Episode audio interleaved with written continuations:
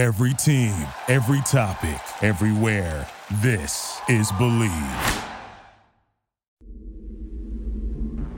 It is born in the fury of the most violent storms on Earth. It has traveled thousands of miles, building in strength and size.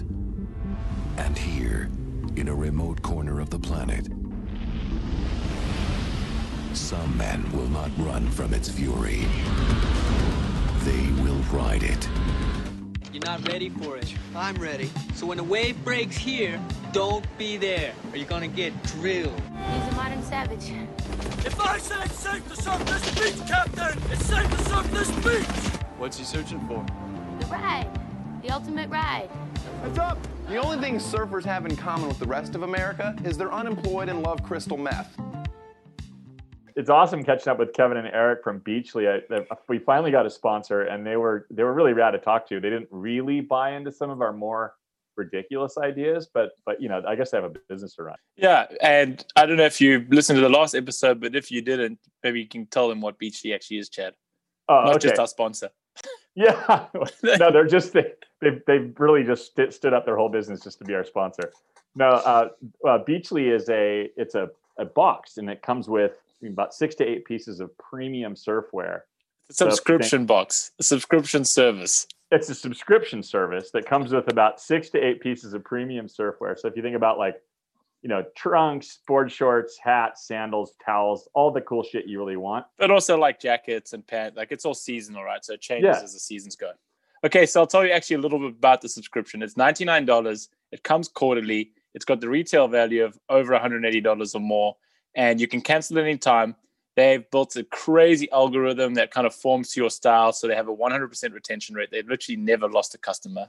I always ask myself, you know, before we do anything, especially with a new sponsor, like what's in it for us? How do we get paid? And I guess the way we get paid is if you go and you subscribe now and you enter the promo code CENTER, that's C E N T E R, uh, we get, uh, a, a, I don't know, some money off of that, right? twenty bucks. It's a couple of coffees twenty, each. We yeah. get the twenty bucks, or is it, do they get the twenty bucks?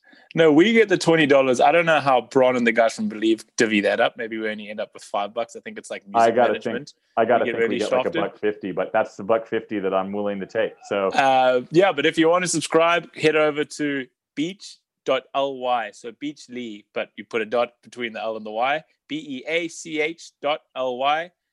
Not dot com. I automatically want to say dot com. Beachly dot l y dot com, but it's not. yeah, it's not bold dot com like we said last time. So um, and uh, just to top it off, there a portion of each sale goes to Heal the Bay Beach Cleanups, so you can not feel guilty about sitting at home and doing nothing while uh, the ocean gets eroded with straws and all kinds of other plastics. So what and you're saying? Masks. So what you're saying is you'll feel as good as you look. If, ah, all right, that's enough okay. uh, selling our soul.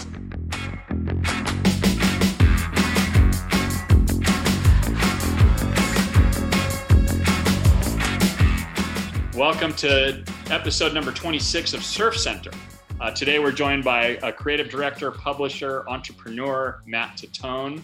Uh, most of you might know Matt from his uh, amazing book, Surf Shacks, um, that's produced by his, what is it? How do you pronounce the brand, Matt? Indoek? Yeah, yeah, you nailed it. Indoek. Whoa, all right. Uh, it's produced by his brand Indoek. He's also a partner and co-founder in Italic Studios, is a creative agency that works with some some startup brands um, like Google and, and Netflix and Patagonia and the like. So before we get started, like we started to talk about this on the on the read-in, but how are you feeling about this election? Like, where's your head at? You don't have to get super political, um, but my if you looked a, at if you looked at Matt's Instagram, if you looked at Matt's Instagram, you know he's not afraid of uh, getting political. So we'll let him go. All right. Yeah, I, I, I, I, to a fault, I have no problem getting political. I don't know. I, I don't know what there is to say at this point, though. It's just fucking bananas. Are you allowed to cuss on this podcast? Oh, dude, please. Absolutely. And, and, and that's also from Delaware, which is where Joe Biden's from. So this one's even more. Yeah. Well, yeah. I was going to say, he also went to school in Georgia. So, and Georgia's about to deliver that state. That is unbelievable to me and super impressive. Um, I hope that happens. Um, yeah, because I grew up in the Northeast and, you know, I, I kind of grew up in a really uh, diverse town, diverse state, and like kind of my own little like liberal bubble. And uh, when I went to college down in Florida first and then Georgia, like later, it was pretty big culture shock for me. Some of the rumors are true and some of them are just rumors, but yeah, I mean, it's a different world down there. Yeah. So this must be, I mean, you know, you probably have a really good cultural sense of what's happening on the ground there right now, like more than probably anybody. Cause, um, you know, the South is a really weird place. It's such an amazing place too. Like I, I, people, you know, talk a lot of shit on it, but it's, it, you know, I, I've met some of my favorite people and that I've ever met in my life, you know, from like places like Alabama. And, you know, there's, there are good people in the South. It's just, yeah, I mean, yeah, I don't know. The South and like especially Florida is like the brunt of like a lot of jokes from especially from Californians. And I think that's pretty unfair. Like Florida is Florida's awesome. Uh, there's the, you know, Florida man stuff is real. Like there's just like a lot of more rednecks. It's just like, I don't know. I mean, but n- not everybody there is like ignorant, you know, it's like there's super smart people too. I think like just to give Florida a big compliment, they know how to have a lot more fun than like Californians, you know? And sometimes, you know, when people are having too much fun, they get like crazy and do stupid stuff too. So I don't know. Yep. I mean, Californians that doesn't too speak cool. to, yeah, Californians are way too cool. I mean, I, I actually had a big problem with that. Um, like the first two years I lived out here, I was just trying to like, kind of mellow down to the, like the California norm of behavior, I guess. I don't know. So what do you mean? California mellow? was, I, what was that? I said, what do you mean by mellow down? Like, is it, is it? I don't know. Like, I can't really put my finger on it, but I definitely had like a two year gestation period when I moved from New York to California. And like, I just really like coming from New York where everybody speaks their mind and is just like in your, not in your face, but just like super open. And then California, like kind of like Duma just said in one line, it's like, it's too cool, you know? And, uh, you know, people kind of carry that attitude and, you know, it's not pretentious, I don't think, or it doesn't mean to be. It's just like a, a mellower vibe, I guess. I don't know. I think it's pretentious. I, I, I don't think it means to be pretentious, but I think like, God, you just, I, I listen to these conversations and even the ones I have, like I'll, I'll listen to the conversations I have on this podcast, replay them back and just be like, I you sound like such a dick, you know? Like, and I, and I've most spent most of my life in California. So because you uh, are a dick, um, yeah. But that's, that's not what we're talking about. But, but I, I remember my first time going to the East Coast to go surfing and being like, surfing is still cool here. It's so everyone was so jaded oh, yeah. on the West Coast when I first moved to the States and surfing around Newport, everyone's jaded and surf industry's lame and this and that. But you go there, people are just stoked. They're on the oh, beach yeah. and the waves are shitty and it's and they want to talk to you and I, it's really refreshing. Well, when it comes to surfing, like when it's you know it's not as consistent as California, so like when it's on anywhere on the East Coast, everybody is just super fucking jazzed and like amping, and you're on it. It doesn't matter like if there's waves, everybody who surfs puts down everything and, and goes because like you got to take advantage. Um, so like that, like the quote unquote stoke is real, you know? But talking about the stoke, you've surfed more than you have the last few months and probably the last couple of years combined. Matt, I know you during the pandemic packed up your house and moved up to Oxnard. Yeah. Yeah, no, what, uh, I, no, I don't really surf that? that much here because like there's no waves and, you know, and it, when there are, it's like super duper duper crowded, like way more than L A. So I don't really surf much here. That's he, he's so full of shit. He, this guy's, I get his surf reports. He just more... doesn't want to, he doesn't, some Oxnard local's going to hear this podcast and they're going to be like, where's that motherfucker live? Let's track him down. I heard you. I get it. It's... No, no, the waves like really suck here. I mean, Malibu is way better. And I don't know. Dane already blew it. Reynolds already blew it out. You don't have to uh, protect yeah. it. I know. I'm he, just fucking around. He, he sees. Wait, I went surf with Matt a few times, and he sees like guys coming down the street. He's like, "Who the fuck are these kooks?" Yeah, I'm super hardcore loc dog now. I remember, I remember seeing Matt in the water one day, and I was having such a bad one at fucking Breakwater, and there was just it was the whole Google Point thing, and I was like, Matt was on my inside a little, and I was paddling right next to the rock, and I was fucking gonna lose it on him, and then he's just like, "Hey, dude," and I'm like. I was in the middle of just fucking, and I was just like, oh, hey, Matt. You remember that? I, I don't, but I feel uh, like you've just described every session I had at Breakwater. Like, yeah, but it was I gnarly. Know. I was about to just be like, get the fuck. And then it was like, you. And I was like, oh, hey, dude, what's going on? That is like such I a hate funny that scene. Shit. Yeah, no, it's like stressful, man. It's yeah. Like, so Matt, let did, me, did, let did you guys to decide get... to move up? Sorry, I just wanted yeah. to check. You guys decided to move up because of the pandemic, or were you ready with the wheels in motion to kind of move up and escape the city a little bit beforehand? No, yeah, the wheels were in motion. Like, you, like I've been wanting to move for a few years now. As, like as soon as we had our first son, I, I really wanted. I, I felt like I love L A and like I love Venice in particular, but it just felt like time for me. Um, and it more kind of came down to convincing my wife, and like she's had the same job for like a decade now, and um, you know, we were super comfortable, our friends, but um, yeah, it was always like the job thing was the issue. Um, and then when the pandemic hit, it was just like, fuck no, let's we're out. Like this is it. And you know, she could work from home, I could work from home. So, you know, we just picked up sticks, and that was the yeah. That was the straw that broke the camel's back, as they so, say.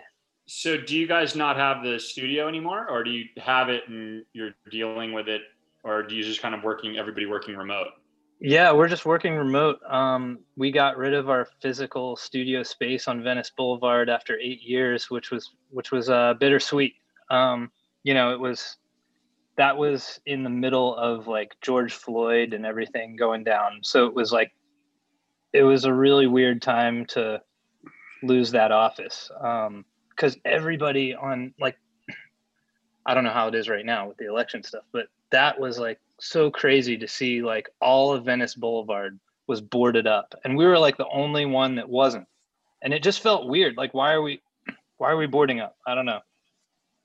It, it just felt strange, but it looked like a different city. Like, on Venice there, like it just looked like this weird shanty town, and um yeah, that was kind of the straw that broke the camel's back with that too. We were like, my business partner Ron lives um in uh, Lake Balboa area in the valley anyway, so he moved uh, a couple years ago, so he had been commuting to the office like, you know, three days a week or something, three or four days a week, um and it took him like over an hour to get to and from work every day, so it was just like, why are we doing this? Yeah, I mean, it must be, do you feel like, have you, have you settled into a good rhythm in, in terms of working at home? It, it it's a, it's not an easy thing to do. No, it's definitely not. Um, yeah, we had, luckily, like at our, our new place here, we have like this uh, little loft space that kind of serves as our office, um, which is cool, but it definitely, you know, it, it sucks to like be in your house all day, you know, and like not go somewhere new and interact with other people other than your family, like every day. That that rhythm being broken just definitely sucks. Um, you know, it's it's comfortable and it is what it is now, but I don't think it's sustainable. Yeah, it's been it was hard for me too. I had I had offices for gosh twenty years, you know. So I had one on the beach there for over on Wavecrest and Speedway for fifteen years, and then I had another one on Victoria for five, and uh, it was, it was so hard to um, learn how to work at home, you know, to just, yeah. because my process was so different. I'd come in the morning, we'd have a meeting, we'd, everybody would go, all right, go. And everybody would just do their shit. And then I kind of didn't have that much to do, you know, I'd be like, okay, make some phone calls and make some emails, but I would just sort of do. And then now I find myself kind of having these, you know, trying to figure out a process that works about, uh, you know, and I think I guarantee that a lot, and I, I've been doing it for a couple of years now, so it's not that bad, but a lot of people must be having a really hard time working out how to do time management, how not to just work all the time. Like there's, it's not easy to do. Oh yeah. And I always like, I, I hate when my head goes here, but like, sometimes I think like cinematically about like a, uh, like a montage, or like if there was a camera on me, like doing like a, um, just like time lapse of the day. And, you know, you get out of bed, you like eat some food in the kitchen, and then you go upstairs and on the computer, all, and then, you know, then you go back in the bed and sleep, and you sit on the couch and watch T V, and then you repeat it the next day. It's like, dude, that is pretty hamster wheel depressing. Um, luckily yeah, we're how, by the beach and can jump in and surf here and there, but like, yeah, it's, I don't know. It's weird. For, and your business is creative, so you are creative, which is the hardest part. How have you managed to stay inspired and creative? I know you've had a lot of projects going on, some of them we'll talk about, but it's a long time to continue to be motivated and creative. Dude, a hundred percent. Like, I think the biggest thing, like Ron and I talk about it all the time. Like, we miss, you know, like concerts and like going to see like a new art opening or like a new um, exhibit at the LACMA or the MOCA. You know, it's like, movies. I used to like, I used to go to the fucking movies every Friday afternoon and just smoke a bunch of weed and veg out. Like, that was like my Friday afternoon ritual, you know, like, and like, it's so simple and like selfish, but like, even that was like a form of inspiration. And just like, you can't even go on iTunes and see like new movies now. There are all these like weird B, C level movies that like, you know, who knows what the fuck they are, but like, I don't know. There's just nothing like new creatively coming out. And it's, that's kind of like, that's tough. Um, I don't know. I think those inputs are so important to be, if, if as a creative, and I've noticed it too. Duma fortunately dragged me to the Pettibon exhibit the other day, like, what, a month ago or so, right? Maybe a little more, but um, that was the first time I'd seen an art show, and like, it felt, it feels like six months, you know. I used to go, I used to just go to the Broad like once every couple of weeks or once a month or whatever. My wife loves it there, so we would go there, and then we just go, you know, check out whatever other cool shit was going on in downtown L A. Yeah, and, and it's it's such a those in, not having those inputs as a creative is like not having gas in a car. You know, it's a, you need to have that because you, you need. That's how the ideas come. That's how the sparks, you know, start to get going. And so, oh yeah. You, you're you're managing to fill that by just getting in the water, or like, what's the, again, like sort yeah. of speaking to the process of working at home, how how has how have you been able to manage that, or have you not been able it, to manage it? It's definitely been difficult. I mean, I don't know. Sometimes, like for what I do, like graphic design and branding and even illustration, like I kind of like go into my own little zones anyway, like. Uh, sometimes I'm like the opposite and just need to be like a recluse and like need some privacy to like get in those zones. Um, but yeah, it's like a need a constant like change up really, you know, and sometimes you're just starved for like out outside inspiration. Um, but yeah, for me, like exercise and like, you know, nature play a big part for me, like just kind of refilling the tank with those. Um, but yeah, it's been, it's been hard. I mean, luckily, like me and Ron have been working together for so long, like over a decade now, that like we kind of share a brain, and we just kind of naturally like divide and conquer and like kind of pass things back and forth. Like, you know, what do you think of this? I'm I'm burnt out on this particular thing. Like, can you fuck with it some? And like, you know, we're really good about sharing files like that. Um, you know, it's not like you do this and you do that. It's we're very collaborative the way we work. So. Luckily, I have that with a business partner and like a co-conspirator. I think at the end of, I know I know you say you've been feeling uninspired and hitting a brick wall and that, but I think at the end of COVID, if you had to take everybody's like what they produced of the last six to nine months and show it, I think you'd be in that one percent. I mean, you've got three massive projects that have just gone live.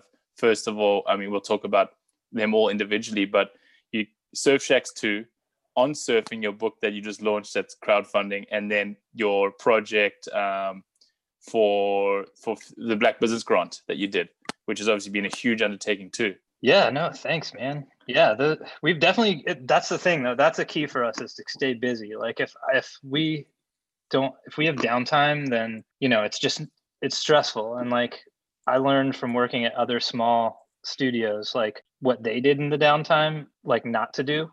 Like I worked at some smaller places where like they would just take whatever projects came their way, like big, small, or like crappy, like creative, like all the red flags. But if they were, didn't have any other projects going on because of their overhead that they need, they would take them and just like burn you out working on them. But like uh, for Ron and I, like if we have downtime and the projects just aren't coming in from clients that we like and want to work with, then we create our own projects. Like Uh, like the books you mentioned for Indoek. Indoek is like our sister brand for the studio, and it's kind of a place for our uh, like side passion projects. Um, So there's always kind of something to do there if we don't have any client work. Um, and then, yeah, the Black owned business grant was like just another reaction to like what was going on locally uh, with George Floyd and everything, um, and just kind of taking stock on who we've worked with in the past like eight years. Like we were just like, this is, this was kind of like a big eye opener for us. It was like in eight years, we haven't had like a single Black owned business as a client, or like even a Black person as a client.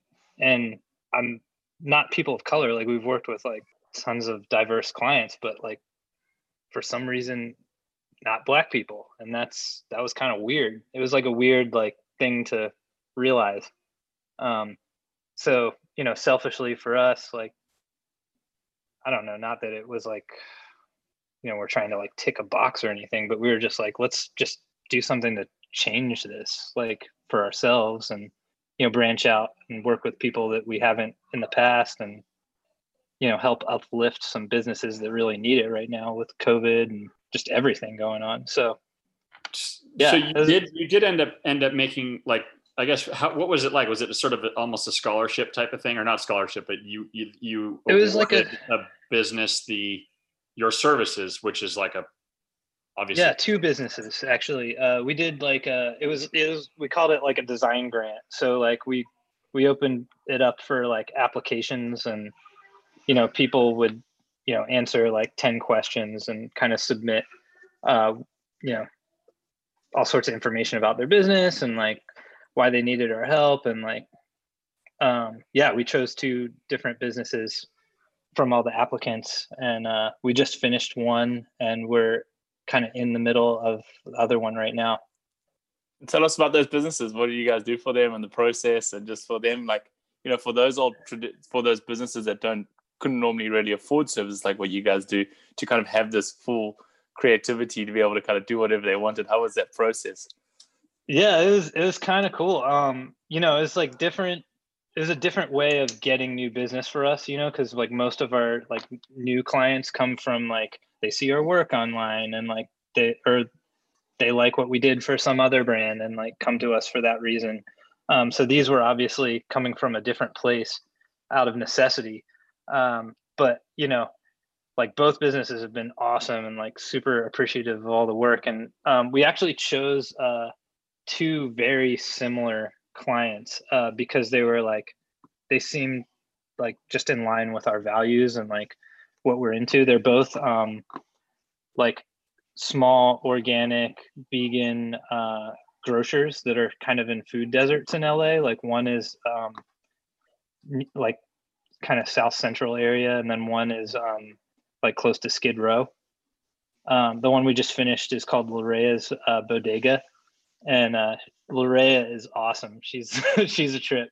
I hope she's listening. She um she's a real character. Yeah, yeah. Uh, yeah, she, she has this bodega, and like, I don't even know how to begin to describe like her story. Like, she's just like, she's just got like, you know, you just meet people with like awesome energy, and like, I don't know, like, I don't know what it is about her in particular, but she's just like beaming with like good vibes. And I know that sounds like really corny and cheesy to say, but uh, she just like is a really generous person, and has this, um, she feeds the homeless on a regular basis. And she she hustles really hard. She like goes to like Whole Foods and all these like big grocers, and like takes like the stuff that they're gonna like throw away, because most of these big grocery stores, like most of the stuff on the shelves, especially produce, is like just for show. Like nobody's like buying all that food.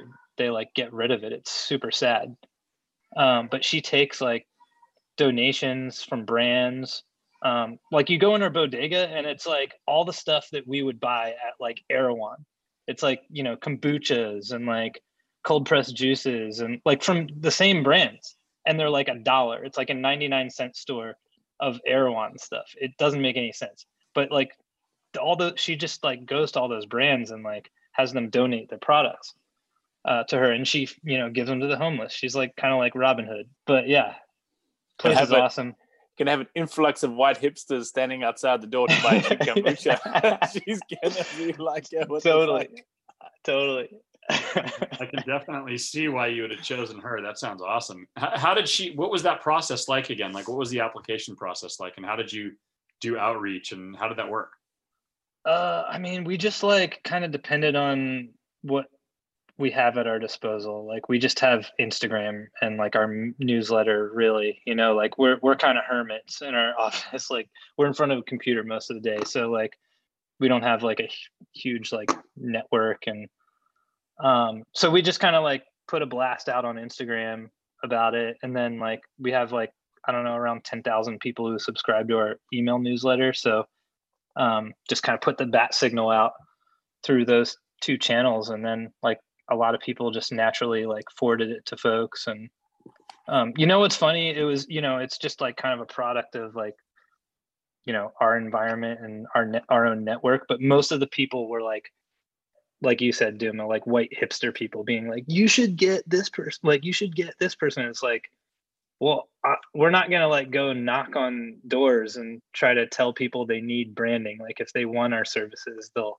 like apply and come to us. Like, we're not in the business of like telling people what to do and what they need. Like, that's kind of arrogant. So what, what do you see as like, sometimes it's hard to work with clients that, that at least in, in my experience, that, you know, a lot of times you work with clients that are pretty initiated into the process, right? They've done it before. They've been here before. They've done brand. They understand it. They, what's it like to, to then work with somebody who might be an amazing hustler and entrepreneur and all those other things, but they've never gone through that, that process before? Is there, is there, did, is that, was that a challenge, or was it something that you kind of helped just to, did you give them like a, okay, here's what the steps are going to be like, and here's what I expect of each one of those steps?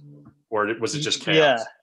No, we, we, we definitely like, we're pretty organized and like with our proposals, and like, we like to think we're good about like setting expectations and like communicating our process up front. So, um, yeah, but it was definitely a challenge. Like, I mean, in both cases, like, like you said, they have never been like the client in a branding situation before. So like, it did take a little bit of education, but, um, you know, mostly they've just been like stoked on the work. And, um, you know, especially like with Lorea, who we just finished everything for, um, you know, she was just like, it's, she was just so like pumped, like from the first meeting. And like, there was like some things like like stupid things, like, you know, she just like didn't like a color palette that we had. And, you know, like we we hit like a road bump a, a you know road bump on like color, and it was just like but you know, th- that was an easy hurdle to cross, you know.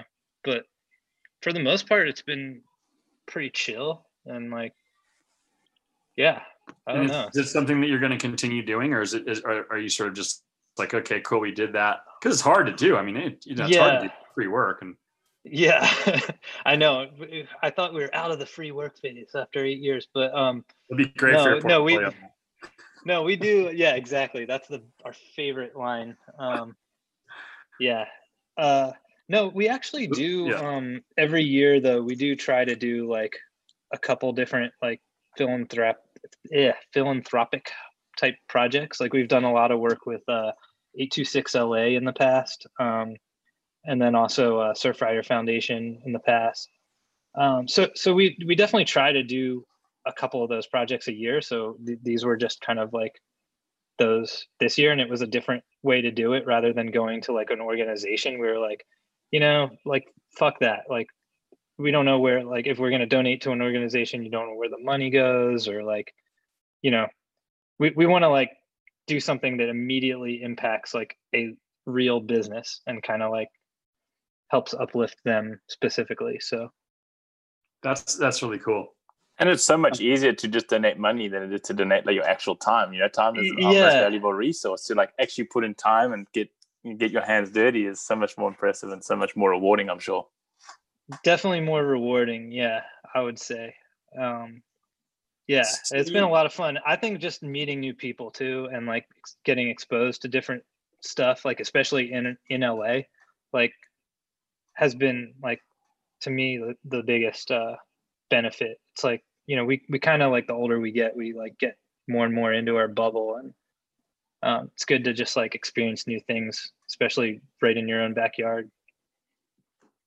So I mean, we're going to, I had this question and, and this is something I've, you know, cause I've, I had an agency for a really, really long time, kind of have one now, but um, I always wanted to do projects that I owned, but I always found it to be really difficult to be able to, to do that. Like your Surf Shacks and all the Indoek projects that are, that are your proprietary brand making proprietary stuff, right?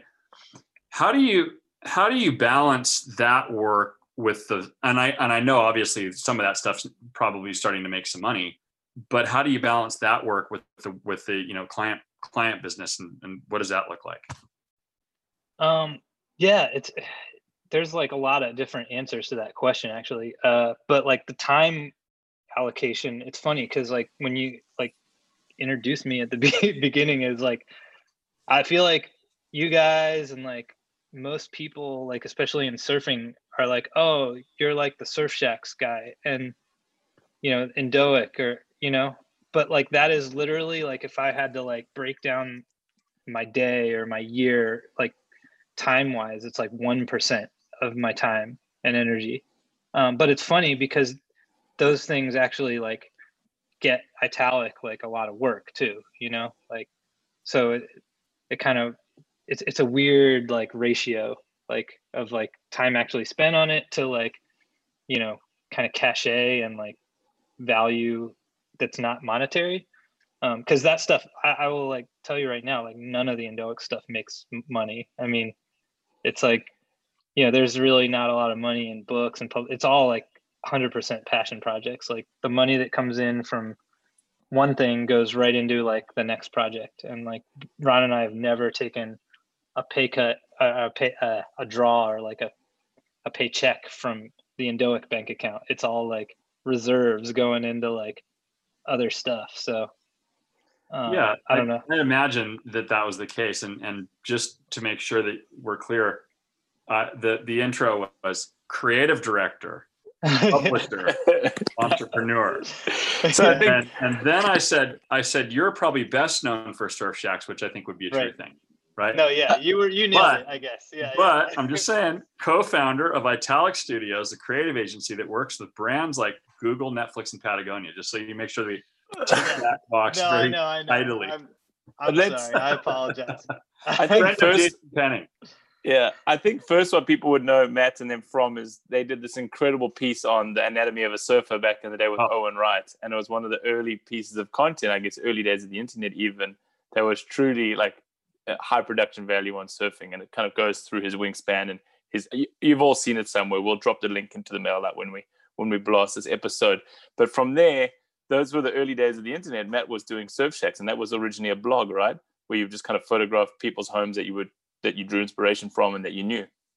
Yeah, yeah, totally. Um, yeah, it was like, yeah, it was just like kind of like yeah, Indoek was just a blog at that point. It was kind of like a weird, um, yeah, I don't know. It's weird to even talk about because that was like, like you said, like the beginning of the internet as we know it today. It was kind of, it was before Instagram and social media. Well, Facebook was around, but it just wasn't like as big. Um, and yeah, blogs were like a thing. Like, you know, Dane Reynolds had his blog, and like, I guess he has a blog now too, right? But he's back to blogging. Back to yeah, it was just like, but like blogs, like it just sounds like kind of like a weird word now. It's like, oh, it's like a widget or like, a, yeah. you know, like, but like, uh, yeah, we had this blog. It was like me and my former business partner, Drew, uh, who lived in New York.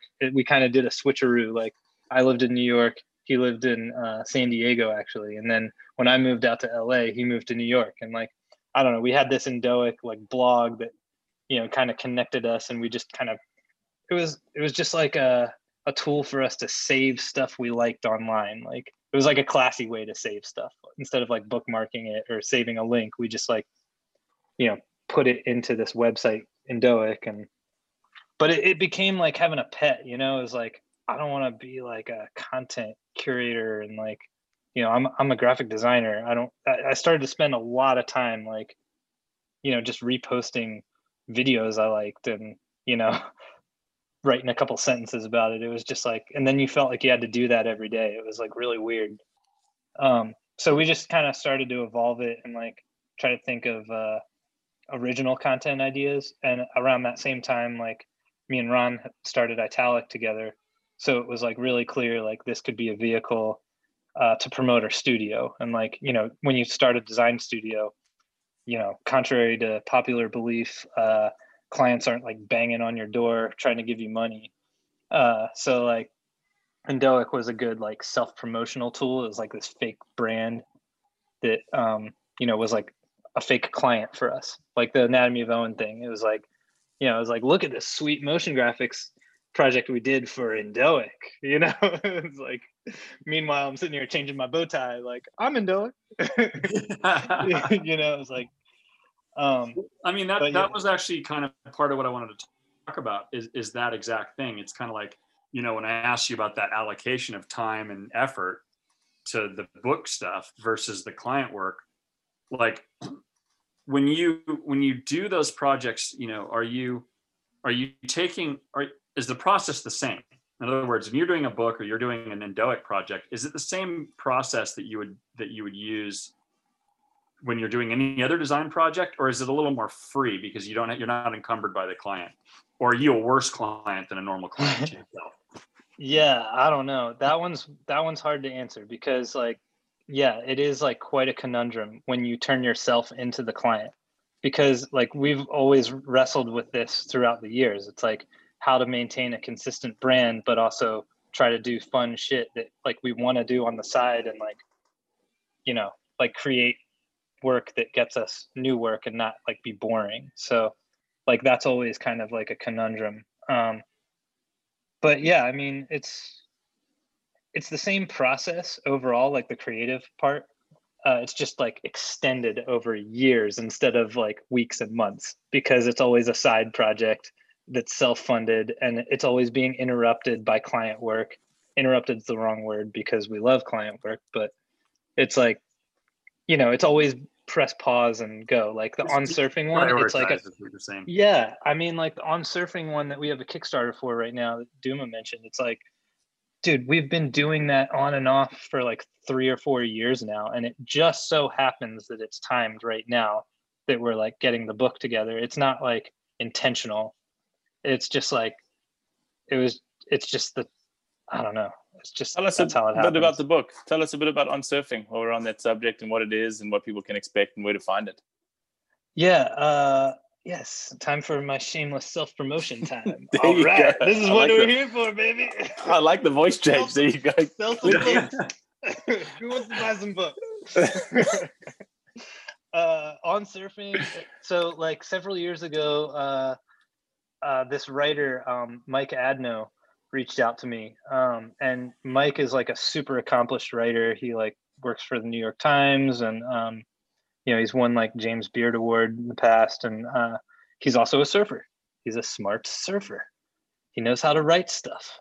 Um, but yeah, he came came to me like out of nowhere and was like, yeah, I want to like do something with you for Indoek. And we just kind of like decided on something super simple, like an interview project. Um, and, you know, he's a writer. So, you know, the interview part was easy, but I was like, what can we do like visually to, that's like original to like, or somewhat original to like complement this? Because like the interviews, it's like everybody's been interviewed about surfing. Like that's why there's like Surfer's Journal and Surfer, Ma- well, not Surfer Magazine anymore, but every, every surf publication, you know, people talking about surfing. So, I don't know. I I, I kind of like use Indoek too as like a way to flex different creative muscles that I don't usually do through the studio, like with graphic design and branding, like and computer stuff. So uh, I kind of like got back into like portrait drawing um, uh, and figured that would be a good um, way to complement the interviews. So basically the formula for On Surfing is like Mike asks all these surfers like the same exact interview questions, um, gets like really poetic responses out of them. Um, and then I draw their portrait with um, uh, pencil and paper um, and make them look like a Napoleon Dynamite sketch, basically. Do you, do you read the, do you read were you, were you able to read the interviews and then make the portraits, or were you? Oh or... no, they don't like have anything to do with each other. I just like, while he okay. interviews somebody, I like, well, first I make sure that they respond with an interview, so I'm not just drawing some portrait for no reason.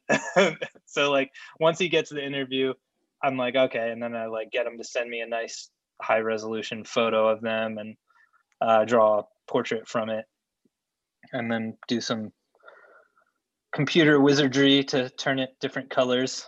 Um, but yeah, so it's it's a really simple like book concept. It's not like Surf Shacks. It's like this big coffee table book, um, large format. It, it's like, it's more of like a journal size paperback book, like something that you'd actually want to read uh, over time. It's mostly words and then these portraits at the well, beginning of I each mean, chapter. That, and tell us about some of the people in, in there. Who have you guys interviewed and who's kind of been the most fun? Who's one of your oh, favorites man. that you've read or drawn? There's a lot of good ones. Um, one of your clients, Duma, Mikey, Mikey February, uh, Thomas who still Campbell. Owes your, who still owes your voice note, by the way. Oh, yeah. Well, we already made forget. the video. We could make more videos, though. Uh, But yeah, Mikey, um, Thomas Campbell, Jerry Lopez, uh, Cassia.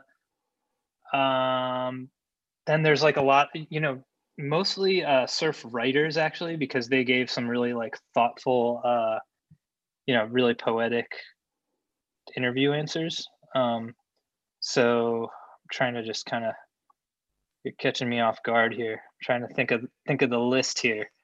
So now you've got Jamie like Brissick. Derek, yeah, Jamie Brissick, Derek Hind, kind of like a lot of like people you would expect uh, from the surf journalism world.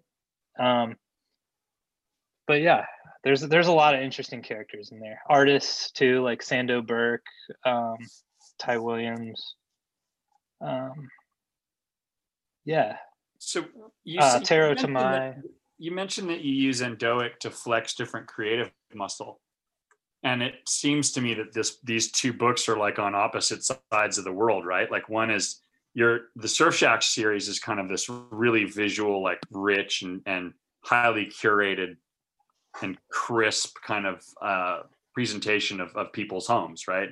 And the other is much, which is a f- sort of physical four walls type of thing. And and this is more, much more spiritual or much more in in the ephemeral type of um, pursuit than a than a you know like a specific physical thing. Yeah, yeah, kind of. Um, yeah, actually, you know what? It's funny though, because like Surf Shacks, my favorite part about Surf Shacks, the book is both books is the interviews.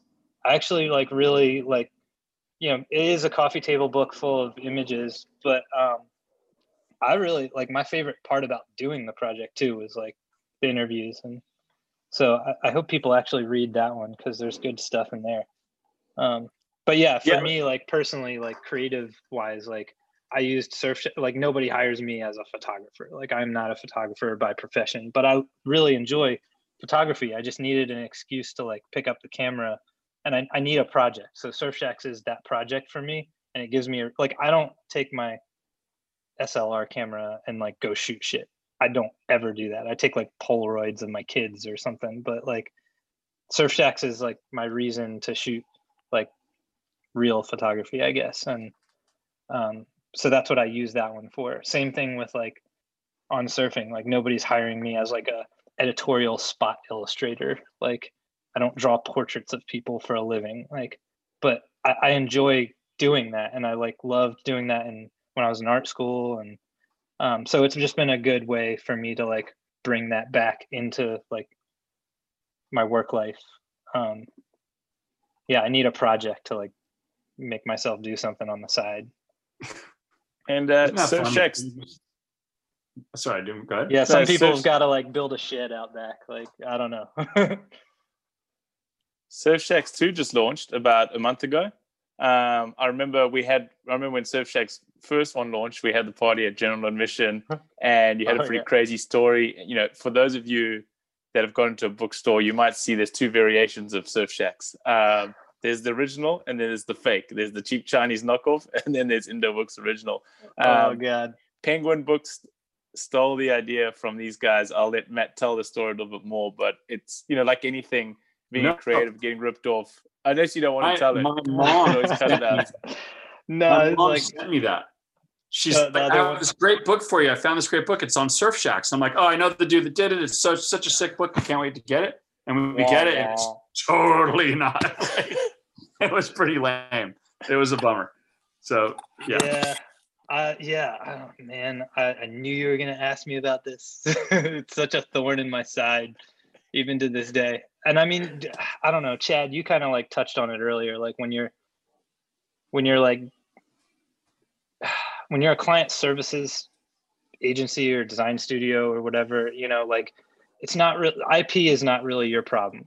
You know, you do design research before project and you make sure you're not like ripping somebody off or like, you know, you want to create somewhat original work, you know? And yeah, like, you're always inspired it, by other stuff, right? But it's yeah. not, yeah. But so you do those projects as a design, design studio and like, you know, you're shaping brands, but it's not your brand, right? Indoek is like another thing. It's like, you know, we're creating original work for ourselves and like, you know, it has been like different for us. Like we have to like copyright and trademark stuff, which is kind of foreign, you know, stuff for two designers to have to do. Um, and, you know, we did that with Surf Shacks from the very beginning, actually, because, you know, we knew we had a good like online series and the intention was always to create a book. Um, apparently none of that stuff matters. It's really like unfortunate. Like this was even before Donald Trump, but, you know, well, not before him, but before him being a president. Uh, you know, it's just whoever's got the deeper pockets kind of wins, you know, and if you're not willing to like go through a big legal battle and uh, sue somebody, which just, you know, makes my stomach turn just talking about it, then you can easily get fucked by people. And that's kind of what happened with the other book. Um, you know, I don't even know what to say about it. I mean, like we found out about it as we were putting the book together and, um, you know, they were also putting a book together and we tried to like resolve things amicably. Um, they basically like told us like, F you, sue us kind of thing. And it was pretty harsh. And, um, you know, I got some really good advice from uh, my friend Colin, who's in the first Surf Shacks book, uh, who owns Saturday. He, he's one of the owners and founders of Saturdays uh, in New York. We went to SCAD together actually. And, uh, he was in a situation several years ago with like Kate Spade, where uh, Kate Spade came out with like a sub brand called Saturday or something. And they got into a huge like legal thing with them. And he, he was just like, yeah, man, it's just not worth it. Like they exhausted like tons of time and spent so much money, like, and it just kind of like went nowhere. And it was like exhausting mentally. And, you know, it's just, it's just like, unhealthy, I guess. Um, not to say, it, I mean, it's unhealthy the way I stress over that book sometimes too, or at least it was like when it came out. Um, it definitely, you know, it's like people are always like, imitation is the best form of flattery until it happens to you. And then, you know, it's no fun. And especially um, you guys had been so careful to like register and you own the name and everything like that, your I P, so careful around your I P and spending that money. Yeah, to do we that. Thought we did everything right. We spent all this money through the lawyers and stuff like that we thought was ridiculous in the first place. And we thought we were protected and, you know, it probably would have protected us if we had decided to like sue or whatever, like, but it's just like not really. It wasn't worth it to us, I guess. But like, and you, yeah, I remember you mentioning there's not enough margin in a book, right? To make it like no. worth it, right? Yeah, it's you're not making worth pennies it. on the and, dollar. And look, man, yeah, it's like my, like you said earlier too, like time is more valuable than money. Like I, I want to like just keep creating stuff and like, you know, move on to the next thing. Like even with these books, like uh, Surf Shacks two just launched, and like I, I was, I'm like so proud of the second book. I like, it feels way more personal and um, better to me than the first book actually, like, which is weird. Um, but like the minute it came out, like by the time it arrived on my doorstep, like the physical copy, I like, wasn't even excited. I like, haven't even opened it. Like, and I'm not even bullshitting right now. Like I, I had already moved on. Like, I'm like, all right, awesome, it's out, like it's done, like the project's done. I don't know. I just like don't need to like sit around and pine over something for a while, I guess. And do you, are you ever, do you ever, and I get this all the time, so um and I think a lot of designers do, do you do you ever look at your work and feel a sense of satisfaction in what you created, or is there always just like room for improvement and this was pretty okay but not so awesome? Or are there moments where you just go, that was fucking badass? Is there is there like what's what's the what's the normal sort of, you know, journey?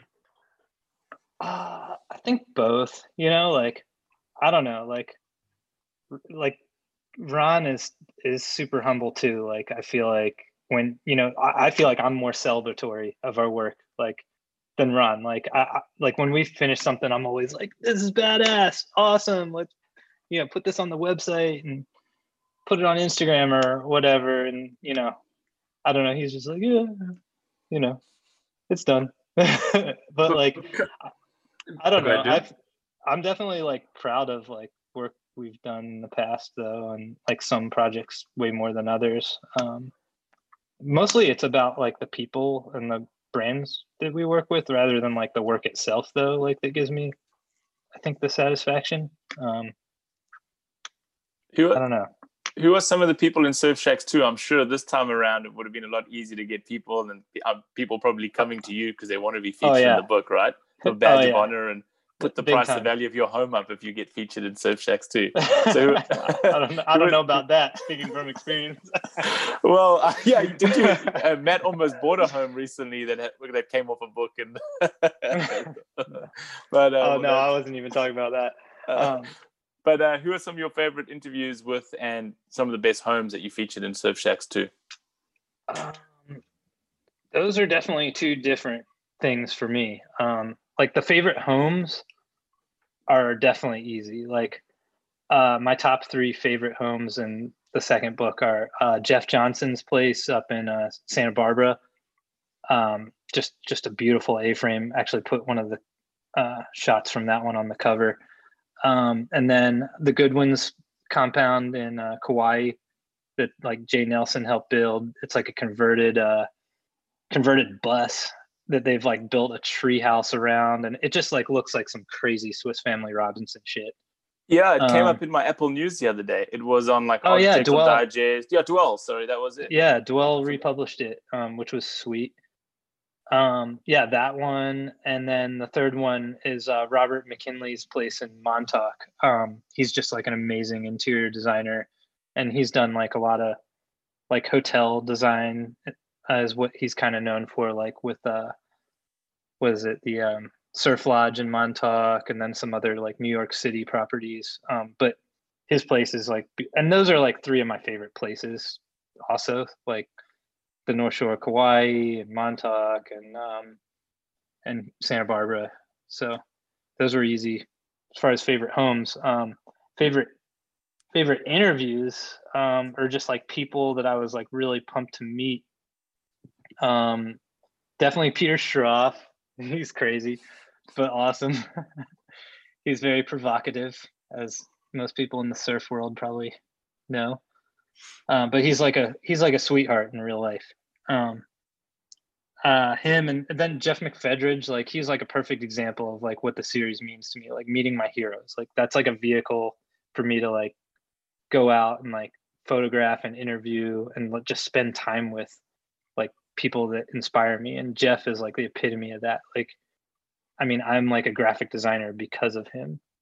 Um and yeah, I got to like meet him through this project and hang out with him, and yeah, put him in my book, so that was kind of cool. um I don't know, I can't really think of let me Let me pull up that book. Yeah, so man, Let's... you're actually going to open it for the first time, right? Yes. Now in front oh. of us. Cobwebs, just some dust, just squirted in my face. Uh, yeah. Oh, yeah. T- Taro, definitely Taro Tamai, big like snowboard legend. Um, got He's to go the guy to who made Gentem Stick, right? Yeah, G- Gentem Stick. Gentem say Stick. It, say it right, man. Um, yeah, like dude, I, I had a snowboard trip planned. Um, with some buddies early this year, right before COVID.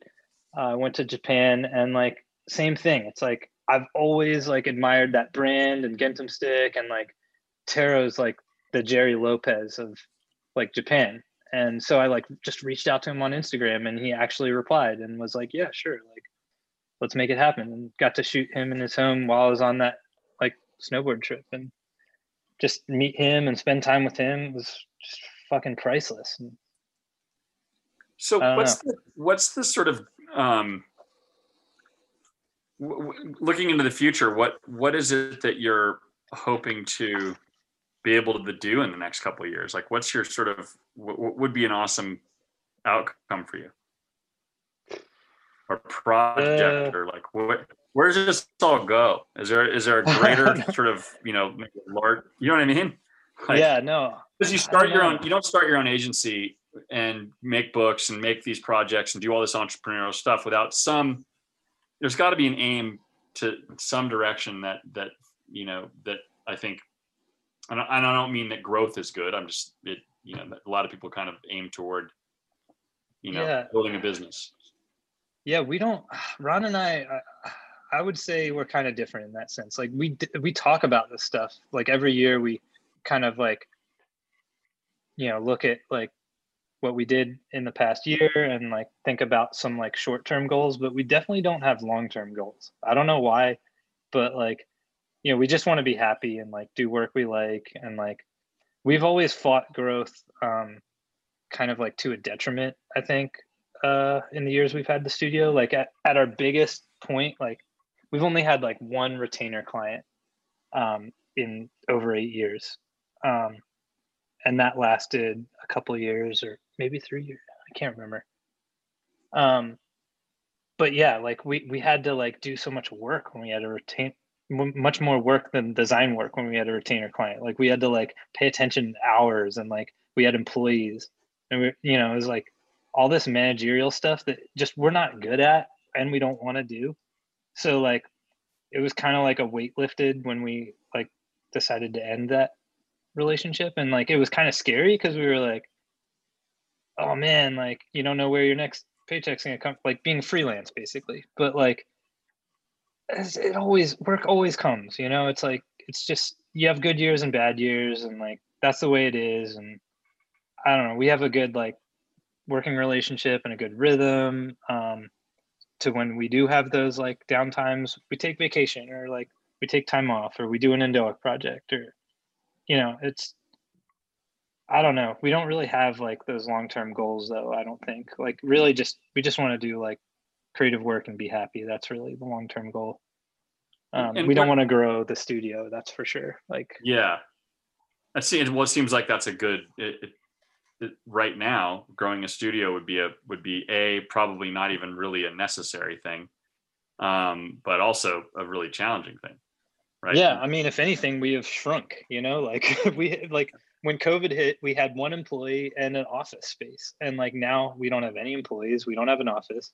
We're still chugging along though. I mean, it's like we're like on paper we're still the same Italic, and I don't know. Yeah, I have friends that own other design studios, and we're always in constant communication, like comparing like proposals and like client behavior and like, you know, talking shit and whatnot on yeah. the industry and just exchanging knowledge and whatnot. And, you know, some of them have employees and offices, and it's like, you know, they're, they're doing all the stuff that like Ron and I don't like to do, and, but they enjoy it a little more than us, I think, um, that part of the business. But yeah, it's weird. I'm under the firm Bleav that retainers are the worst case for everybody, because as yes. the client, you never feel like you're getting enough. And as the person producing the work, you feel like you're giving too much, like it's dude, too much work. It's, it's, you know it's, it's, an, it's a lose-lose. It is, dude. But um, you know what's really funny, though, about our reta- the retainer that we had? We were always trying to convince them. It was kind of the opposite. We were like, you guys are always, you're spending way more money on our overtime hours than you than you are on our like regular hours that are allocated. You need to up the like hours. Like you're just spending way too much. We're happy to take the money, but like, and they never did. It was so weird. Yeah, it's it's that, that. Well, you guys are got good business ethic. Yeah, because I, no, no I mean they they knew it. They saw like all the like reports coming in. Um, it's funny, like they could see the hour breakdown, and it was like astronomical, like the amount of hours that they were putting to overtime every month, and they still never like changed. It was just weird. Retainers are so much management, right? Like you said, it's it's. I'd rather just go. Here's a proposal. Here's what the here's what we're going to deliver. And then deliver that thing. And if there's a change, just make a change order and do it that way. Um, yeah. And it's it's tough because they, they require so much communication. Um, it sounds to me like what you're, it seems like you're more about stripping back any complexity from what you're trying to do. It's more about keeping things really simple and and kind of free from extraneous bullshit. One time I tried to get you guys to do a project when I was at W S L and Penning. You know, Penning showed me the Owen thing and I was like, fuck, that thing is so awesome. The Indoek thing you did. Um, and I wanted you guys to do something for the, for Chopo. Um, and it was like, I think we had like, we had like no time, we had like six weeks and you just, was, you were like, and it was good money. Like we had proper budget to do it. And you're just like, and I was really pretty jealous of that. Like, no, I'm not doing it. Cause I normally just go, fuck, we could do it. We'll just kill ourselves and then we'll make it happen. And we'll probably be pretty good, you know? But yeah, that's not what you're after. And so that, yeah. That's, that's, well, so what? I sorry. Did no, they say I, no? I remember to the that project? Distinctly. Did they say no yeah. to the project? Did Indoek oh, yeah, say no to the hell project? No. He he like pretty much Matt Matt like kind of laughed at me actually. He was like, I didn't mean I didn't mean to if I did. I didn't mean to if I did. No no no. It wasn't it wasn't shitty. It was just it was more like it, the the good news was you didn't even have to say no. You just kind of went. Yeah, I, like it was just it was written all over your face. Um, but it was it would have been amazing. But it, it uh, well, that's why I say that we do it to a detriment because you know we, Ron and I are both designers. We don't have like the business partner that's focused on like business or like a producer, for instance. Like most people start these agencies or whatever they do with people who do different things, and we both do the same thing, which is you know a challenge and uh, and an asset, I think. Um, But, you know, we have to divide and conquer on like, you know, Ron does the books and like handles the money and stuff. And I do like most of the emails and client relations, um, which, you know, those are two things that neither of us want to do, but we have to split them up. But like when it comes to like choosing projects, we don't have that person that's like, you know, just thinking from that side of their brain, like this is good money, like this is good, whatever, you know, we're just thinking like, I don't want to do that. Like, you, you know, or just, you know, like. The, the creative realities, I guess. So, dude, I've um, never had that. That I've never had that gene. I, I, anytime anybody's like, "Hey, can you guys make that happen?" I would just be like, "Yep, we we could totally do it." It do not, does not matter how ridiculous it is.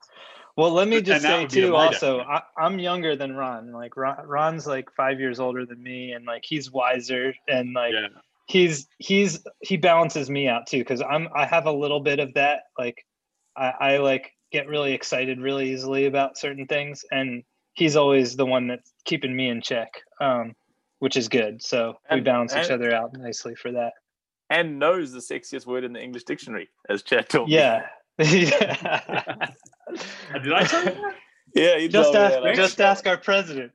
Yeah. yeah. Oh, that's um, amazing. Matt, you are an avid surfer. I mean, you made books, and yeah, Indoek has been your kind of surf outlet for your agency. You know, a lot of it's centered around surfing, and you surf as every spare second you get. So naturally, you have like this affinity for surf and the industry. What is, where do you think the surf industry, and I guess more so from like the bigger kind of brands, are going wrong and kind of lacking? Because we're obviously seeing this huge dip in surf. We're seeing a massive wave in like the sales of wetsuits and surfboards and all these different things. So there's obviously the interest there, but the other side, the sales of the clothing and all that's kind of disappeared and gone from what we were, for what we once were used to. Uh, I don't know, man. I, I don't, I honestly don't know. I honestly don't know because like I grew up when surfing was like fucking awesome and cool and like anti-establishment and counterculture and like, you know, all the bad kids surfed. It was like a, It was like an edgy thing to do. And like, I don't know, there was, I don't, I don't know quite where I'm going with this, but like there was like Volcom was like new and, you know, in the late nineties. And that was like, just so fucking cool to me. Like that was another thing that inspired me to be like a graphic designer. And uh, I don't know, man. I, I don't understand it now. Surfing is not cool now, in my opinion. Like, I don't like, I don't take pride. Like when you said that, like when you asked that question, I was like, ugh, you know, like surf culture, surf industry, this shit sucks, you know? And like, we don't do any work with the surf. Like we have never done any, like, that's why we have Indoek. Like, I don't want to work with surf brands really. Like, I, I love surfing like more than anything in the world probably. And like, that's why like I have Indoek. Like I, I do it on my terms. Like it's like, but like those companies are so fucking cheesy. Like, I don't get it. I don't understand. Like, I guess I've listened to your podcast in the past and I think you probably nailed it. Like with like, they just got too big, you know, like money became like the driving force and like, they just, like we're all about growth and like going public and all this stupid bullshit that like isn't cool, you know? And like, I don't, I don't really know. I don't know how to answer the question. I don't, I don't know what happened or like what. Well, Michael I have no Thompson. desire to work with like, I have no desire to work with surf brands. So like everyone that has like come to us because we do get hit up like from time to time uh, because of Indoek projects, you know? And, but it's like the same old story. It's like, oh yeah, like we got like, you know, short timeline, no budget, and, but it's going to be really cool. And it's like, I don't need to be really cool. I got a fucking family. Like I got kids. Like I, I don't need to be cool. And like nothing you're doing is cool. So why, why would, I don't know. But then they just like tried and rip something off anyway. So like they try to rip something off. You do. Yeah, you don't, Instead. you don't do it. They're just going to take it. And yeah, and it's they, a highly derivative industry. And it's so sad because it used to be so like culture shaping and like uh, original. Like it used to be that. And now it's just like, ugh, what can I fucking steal and like repurpose and put under my, put my fucking logo on it. It's just disgusting. I don't know. I'm the Michael, wrong person to ask about this. No, I'm no, probably, it's like doing on. a terrible, like, job of self-promoting. no, no, it's good. It's honest. It's honest, and it's the truth. And you know, Michael Thompson said it perfectly. Size is the enemy of cool. You know, maybe that's just it. That's maybe a good quote. That, then maybe they just there's nothing they can do. They're just too big to be cool again. And maybe yeah, that's I mean, it, even right? surfboards, like even like mainstream surfboards, I feel like are so ugly like these days. You know, like the spine tech technology and like you know, like carbon fiber this and you know, it's just like hideous, like. But tech, I don't know. Tech is pretty gross, you know, in, in terms of like, because yeah. it's not really doing much. It's just a gimmick, right? Like at the end of the day, guys are riding boards with no fins and tearing. You know, yeah. They have soft tops and shit like that. Yeah. I, and I will say like surfing is so huge though. So on the other end of that, there are like the most beautiful boards ever being made by like, you know, people like Ryan Loveless or whoever, you know, like the mollusk boards. And, you know, so there's like room for everything in surfing now. So it's, it's so big that it is more diverse and more diverse than people give it credit for, I think. Um, but the big brands, which I assume is that's what you're talking about. Like they're, they're the ones shitting the bed. Like it's all like competitive, like looks like NASCAR and stupid, I think. Do you, totally. Do you think like a brand like Former is cool or it just doesn't appeal to you or maybe just wrong audience? Former? Yeah. Uh, Former. Oh, Former. Oh, like Dane Reynolds is? Yeah, you know that guy. Yeah, it's just Dane not. Reynolds. It's not my vibe. I don't know. Like it's it's not like my aesthetic or like I would not buy the like I don't. I, I only like I don't want to sound like too like pretentious or whatever, but I seriously only like the only clothes I buy are like sustainable stuff, like Patagonia or you know like I I'm not gonna like buy something that's cheap and like. Not, I don't know anything about Former, but I just assume yeah, it's like produced. Do you think twenty-one-year-old Matt Titone would have liked it, or like a young kid? I don't know. I don't know. It's like it's a diff. It's a different like it's a modern. It's a different aesthetic than what like was cool when I was. I'm forty, so like I don't know. Like I was growing up in the nineties when like logos slapped on all shit was cool. The oval but, logo, like, everything. I don't know, like that Volcom stone, baby, just put it on everything. Well, that stone is still so cool. Like the stone is just super. Is like it? I still see stuff from Volcom. Oh, I'd probably yeah. rock. You know, maybe the yeah, brand no, sucks now. I don't. That, I haven't I don't paid attention. Yeah, I mean, it's, it's a cool logo. Cool... Yeah, it I looks like bitching on a board. Like Yeah, it's like, and it's like, dude, it's such a like provocative logo, you know? They didn't like, they weren't like, what does this mean? It has an arrow that points to this, and you know, it's like just like a provocative thing.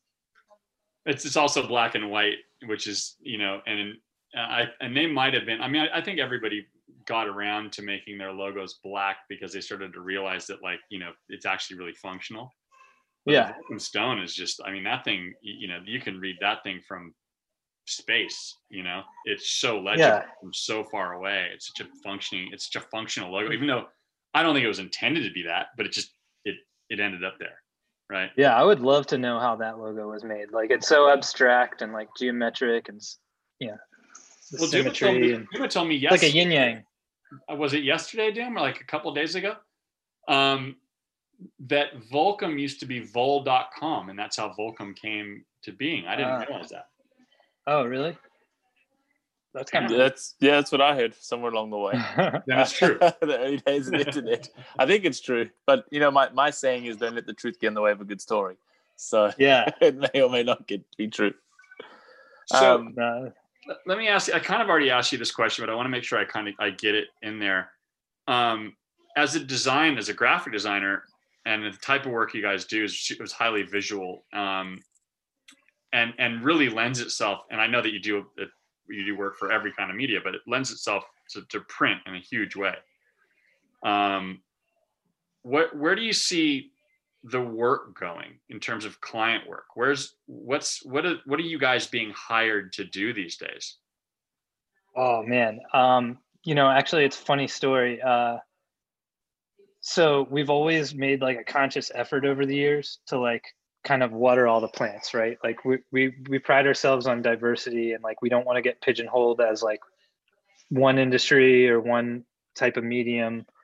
Um, that's been very intentional on our part, like because one, we get bored easily, and we just we're not specialists, we're generalists. Um, but like last year, we really started to get a little. Uh, we had like the best financial year in two thousand nineteen. Uh, And, you know, then COVID hit, but like the re- the work that we were doing was all kind of like naturally ending up in like physical spaces. Like we did a big rebrand for the Ford Theater, which is owned by like um, the L A Phil and Hollywood Bowl, um, big physical space. Um, we did like a huge like branding project for a new hotel chain uh, that's owned by Proper Hotels uh, called Hotel June. We've been working with them for like a year and a half. Um, again, another huge physical space. And then we were doing all these like cafes for Facebook, like actual like restaurants on their campuses all around the world. So like they'd have like a legit like sushi restaurant in one of their offices, or like a barbecue joint. And they'd go like fucking nuts with the branding, like signage and like wayfinding systems, and like, you know, spend like four times as much as what like a restaurant in L A would for branding services. And we were like just rolling on those, like, and they're all physical spaces. And um, it was not intentional. They were all in different industries, like tech, hospitality, and entertainment.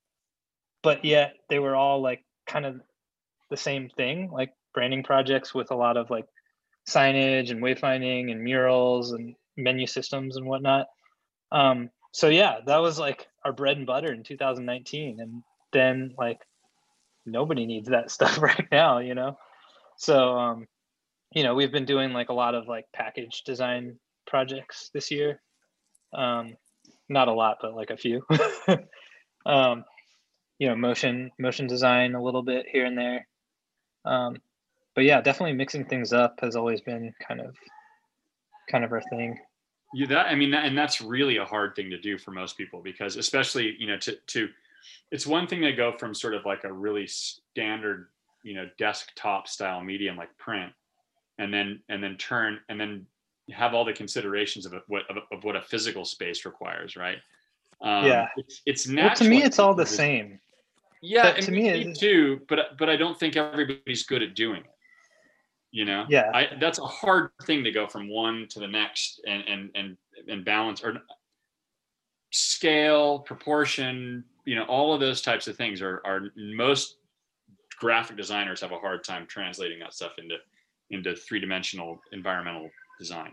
No, you know, I mean, like, like it's all that. Like experience though. Like I, I will say, like, Ron and I like uh, had a similar career path before starting Italic, which was really beneficial for us when we did start the studio. Like, we both worked in like tons of different types of uh, studios, like small design shops, big design shops, big ad agencies, um, film production companies, digital production companies. Like, both of us like rode that flash website wave at the beginning of the two thousands. Like, we both were to- like, I did one hundred percent flash websites for like two or three years of my life, like all Photoshop crap, like stuff that I never would show on our website or anything. But like, even Ron, Ron did like urban planning and design. So he had kind of like an architectural background in the past too. So like, and motion, motion design too. So I don't know, we kind of like brought the, that like diverse uh, range of work to starting the studio. Um, so it wasn't like, you know, that's why it's been easy for us with any branding project to be like, oh yeah, we can like, you know, do the logo for your hotel, but we can also do all the signage and the wayfinding and like the floor plan graphics and, you know, stuff like that. So it is like a different skill set, but like, yeah, we, we learned it other places. There's, there's a lot of, um, that's, that's can be quite lucrative too. I mean, that, you know, signage and wayfinding and all that is it, you know, that at least at one time. And I did, I did a lot of that stuff for like Disney and, you know, for like Disney Imagineering, we did tons of that stuff when I first started my, my first shop. And, and again, like that is probably the most money that we ever made was doing that type of work. So oh, it can be nice. Really lucrative. Yeah. Um, I feel like what the new, the new, uh, highly, yeah, I don't know what the most lucrative projects these days are. I guess it depends. Um, but maybe like more digital products, like apps and stuff these days. I, I don't know. So don't know. You, it's hard to say. Right now, let's say that you're, and, and Doom is usually the one that asks this question, but I'll ask it in a specific way. Um, what advice would you give your twenty-year-old design self? Oh, man. Well, if it was me, I, I don't really have any regrets or anything like that. I, I would like do the same kind of thing that I did. But like, uh, if I were giving someone else advice, I don't know. It, I need like more context. I think. I okay, think like so, I would definitely. So let's say someone's people. coming out. Of, someone's coming out of, of Art Center School. Yeah. Right? They're graduating this year, and got a very expensive education. They're, you know, they're probably pretty good because they they've managed to pull that off, and they're, you know, trying to make their way into the world. Um, you know, in a COVID world. Um, Where would you advise somebody like that to focus? Uh, I don't know specifically. I would just say like, stay busy, you know, like stay, like if something's not working, like just learn something else, you know, like work on something else, like just be flexible and like open-minded, you know? And like, I know we say no as a lot of times as a studio, like you, you know, and we do, like we say no to a lot of projects that might be highly lucrative for us, but we say yes a lot too, to like, you know, stuff that's new to us because we want to like constantly stay stimulated and like, um, you know, diversify our portfolio or like just try new things and meet new people. So, oh, I guess that is the biggest advice, like creative and design stuff aside, like, uh, just like who you know and like, you know, treating others with like respect and, um, all that is like hugely important. I mean, we would not be where we are. To, I, I've done some shitty things in the past. I haven't always been like a good, you know, a good client or whatever. Like, you know, I've pissed people off in the past, but like, just don't burn bridges. Like, don't burn a bridge. Like that will a hundred percent come back and bite you in the end. Like karma is fucking real.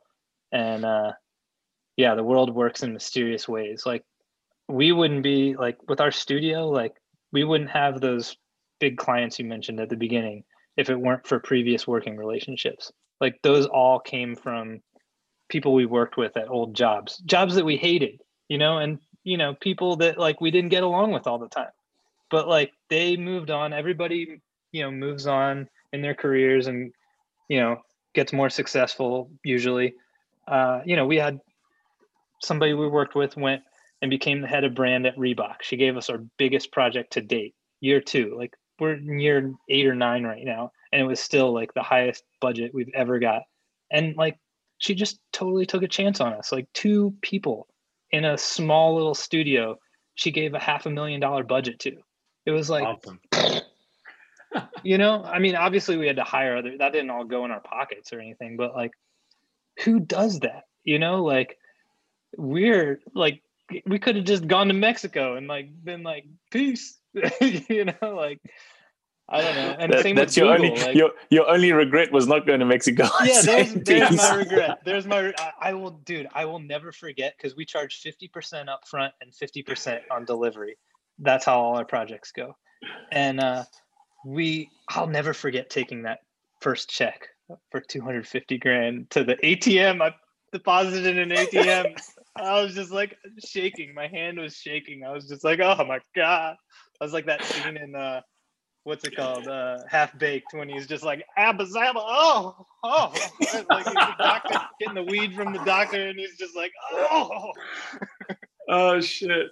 Dude, I would never have put a check that big in an A T M. That takes some serious, no. Like you are tempting fate, man. I don't that know was... why. You know, it was funny. It was like I, I mentioned earlier, Ron does all our bookkeeping and handles the money. And I, he was on like a trip in Europe when we got that project for like a month.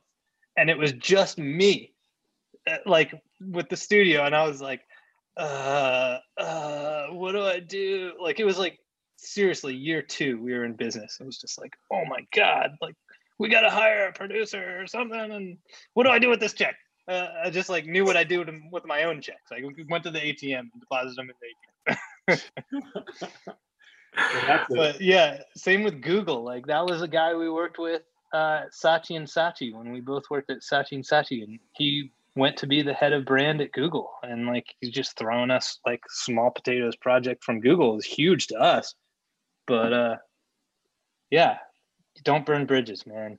That's the advice. It's that, that, all about connections. Work. Don't burn bridges. Yeah, it's all about connections and relationships. It really is. My dad always taught me that growing up. Like, it's all about like having good relationships with people. And like, you know, I think that's like, you know, there's talent and then there's that, you know. I think I think Duma would be one of the one person that I I can think of that I think truly, and and again, not blowing smoke, but I think in.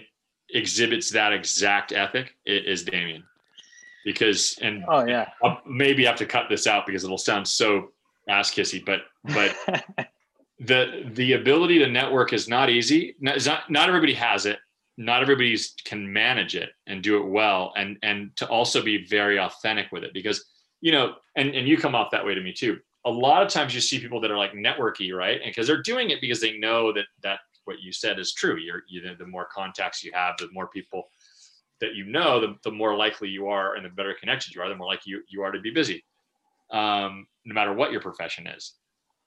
But there isn't, that's, that's a schmoozy, salesy, shitty kind of person, right? And then yeah, there's the other piece of it is like that twenty year old person listening to that needs to understand that there's a very specific way that you have to be, not just don't burn bridges, but, but, have authentic relationships with people, you know, and, and, yeah. and give and take with that, with those people. And, and, and I, I, that, and again, I might just leave it in the podcast because I, I do feel like that is, that's definitely Duma's I P.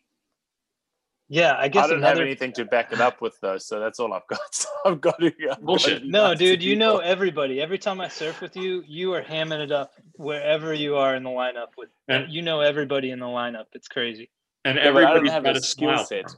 Yeah, but I don't have a skill set behind that. Like it's not no, like you have way a like it. You have a demeanor. You know, you have like a natural way of being um, that attracts people. You know, and like that's definitely, you know, that's your superpower, dude. Uh, thank you.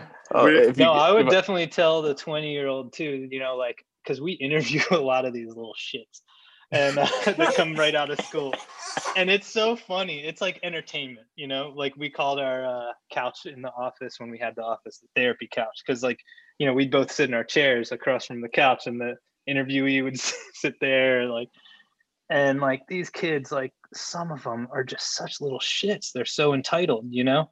And like, I know that sounds like an old man curmudgeon thing to say, um, especially because I don't feel like I was like that far off. Like, I don't feel like I'm that older than these people, but I don't know, like, just don't have a fucking like attitude and think your shit don't, like, just be hungry to learn, you know, like be hungry to like learn new things and to get better, like in every way, you know, like, I don't know. We, the ones we've hired in the past out of school, like they've all been just eager to learn and like willing to do whatever it takes to like, you know, learn and not come like be like defending their work. So, you know, like we're, we don't, we're not like competitive like that. Like Ron and I, like, that's not how we work. Um, you'll see a lot of that in ad agencies, like the competitiveness and like, we're, we're collaborative. We are like a hundred percent collaborative. Like there's no ego. We're like sharing files and like, you know, making each other's work better. Like, and we do that with every employee we take on. Like, you know, we take their files, we give them our files. Like, it's just like a collaborative effort. We're a studio. We don't like, when we're sitting there on Instagram, we're not like crediting every person in the studio. Like they did this, they did that. It's like, no, it's fucking Italic. Like that's it. Um, So yeah, just like learn to shed the ego and like put the work first, and like you can't make something like really good without like help, I don't think. Um, you know, otherwise you're an artist, and we're not like technically artists, we're like designers. It's a commercial and, effort. You know, you're yeah, trying, and, you're trying to sell something to somebody. Yeah. And artists and do too, but like that's the difference between artists and designers. Like designers work for clients and problem solve. Artists like feed their own ego, you know, and you can be both, but like they're different, like they're different projects and they're different, different attitudes. And isn't it amazing how, isn't it like when you're hiring somebody, especially as you get older, I find myself doing it, right? It's like, you just want to like teach the younger generation or help out or like give them advice, you know? So if you are eager and like interested in asking questions and like coming in with no ego, you're just so much more likely to get employed because somebody yeah. just wants to put what they know, their knowledge onto you. And totally help you out. Totally. Like I get off on like talking about this stuff and like sharing, you know, like it, it, it's pleasing to me. It's because I think, but it, it requires, and this is, this is, I think where the entitlement thing comes in. I don't think anybody really truly does feel entitled. I used to get real pissed about that too. But I mean, I'm older than both of you guys, and curmudgeon is, is probably a pretty good description, but I would, I, you know, what it really comes down to, and this is most things in life that are terrible, is insecurity. And so I think, you know, the, that's the other thing is understand, you know, really understand and embrace and get to know your shortcomings and be okay with them. And then, and then work to make them better instead of being, instead of trying to pretend that your shortcomings don't exist and that you're somebody that you're not. And that's, I think, it's always like, I, I, you know, fuck, I'm definitely a very imperfect human being, but I, I will be the first person to put my hand up and go, yep, I, that's, I fucked that up. Or, you know, and it really drives me crazy when people didn't do that at the office. Like someone would fuck up, you know, someone would go to print with like a typo, you know, I know I didn't set that type, you know, and, and of course I looked at it, but it's like, there's a typo, you know, and nobody went, oh dude, that's me. I, you know, I, and then nobody puts their hand up to take accountability for something, you know? And I think yeah. that's a, that's another really big one. Like if you make mistakes and you, it, it, you make a mistake and you own that mistake, dude, I, you're going to get a raise. Like, like I will probably promote you. Cause that's, that is to me, the, that's a sign of maturity. And it's also the sign, a sign of honesty, you know, that, yeah. that and, and pride, you know, um, anyway. That's my totally. contribution to that whole thing. Totally. Well, I think well, before we wrap it up, one of the th- reasons we did want to talk to you was on surfing, and we only just touched a little bit about the book, and I don't think we told people where they can find it and when it's going to print, and currently it's a Kickstarter right now. So maybe just give us our clients before, so it's fresh in them. I mean, our clients, our listeners, a bit of a bit more about where they can find it and a bit more about the book, and uh, they can hang up this podcast and go buy one straight away. Yeah, buy these books. Yeah, Use yeah. code so, Surf Center at checkout. If only I knew how to put codes on the website, coupons. Um, yeah, no, Surf Shacks Volume Two just came out. Um, you can get that pretty much anywhere right now. It's got a pretty wide distribution. Um, you can get it on Amazon even, but don't go to Amazon. Uh, you can get it on uh, indoek dot com, I N D O E K dot com, or like, you know, hopefully bookstores, you know, get your local bookstore to sell it, give them some love. Um, on surfing though, yeah, we're trying to fund that ourselves right now with the Kickstarter campaign. Um, it's just, if you go on Kickstarter and search for Indoek or uh, on surfing, uh, you should be able to find it. Um, and yeah, we're trying to hit our goal. And what is the goal? How many books do you need? How many do you have to sell to go to print? Uh, and well, it's a monetary goal. It's all or nothing. So we've got to raise ten thousand dollars um, or else we don't get any of the money. Um, so yeah, we're trying to hit ten thousand bucks. And how much are we at right now? Um, I think right now we're almost halfway there, uh, which is good.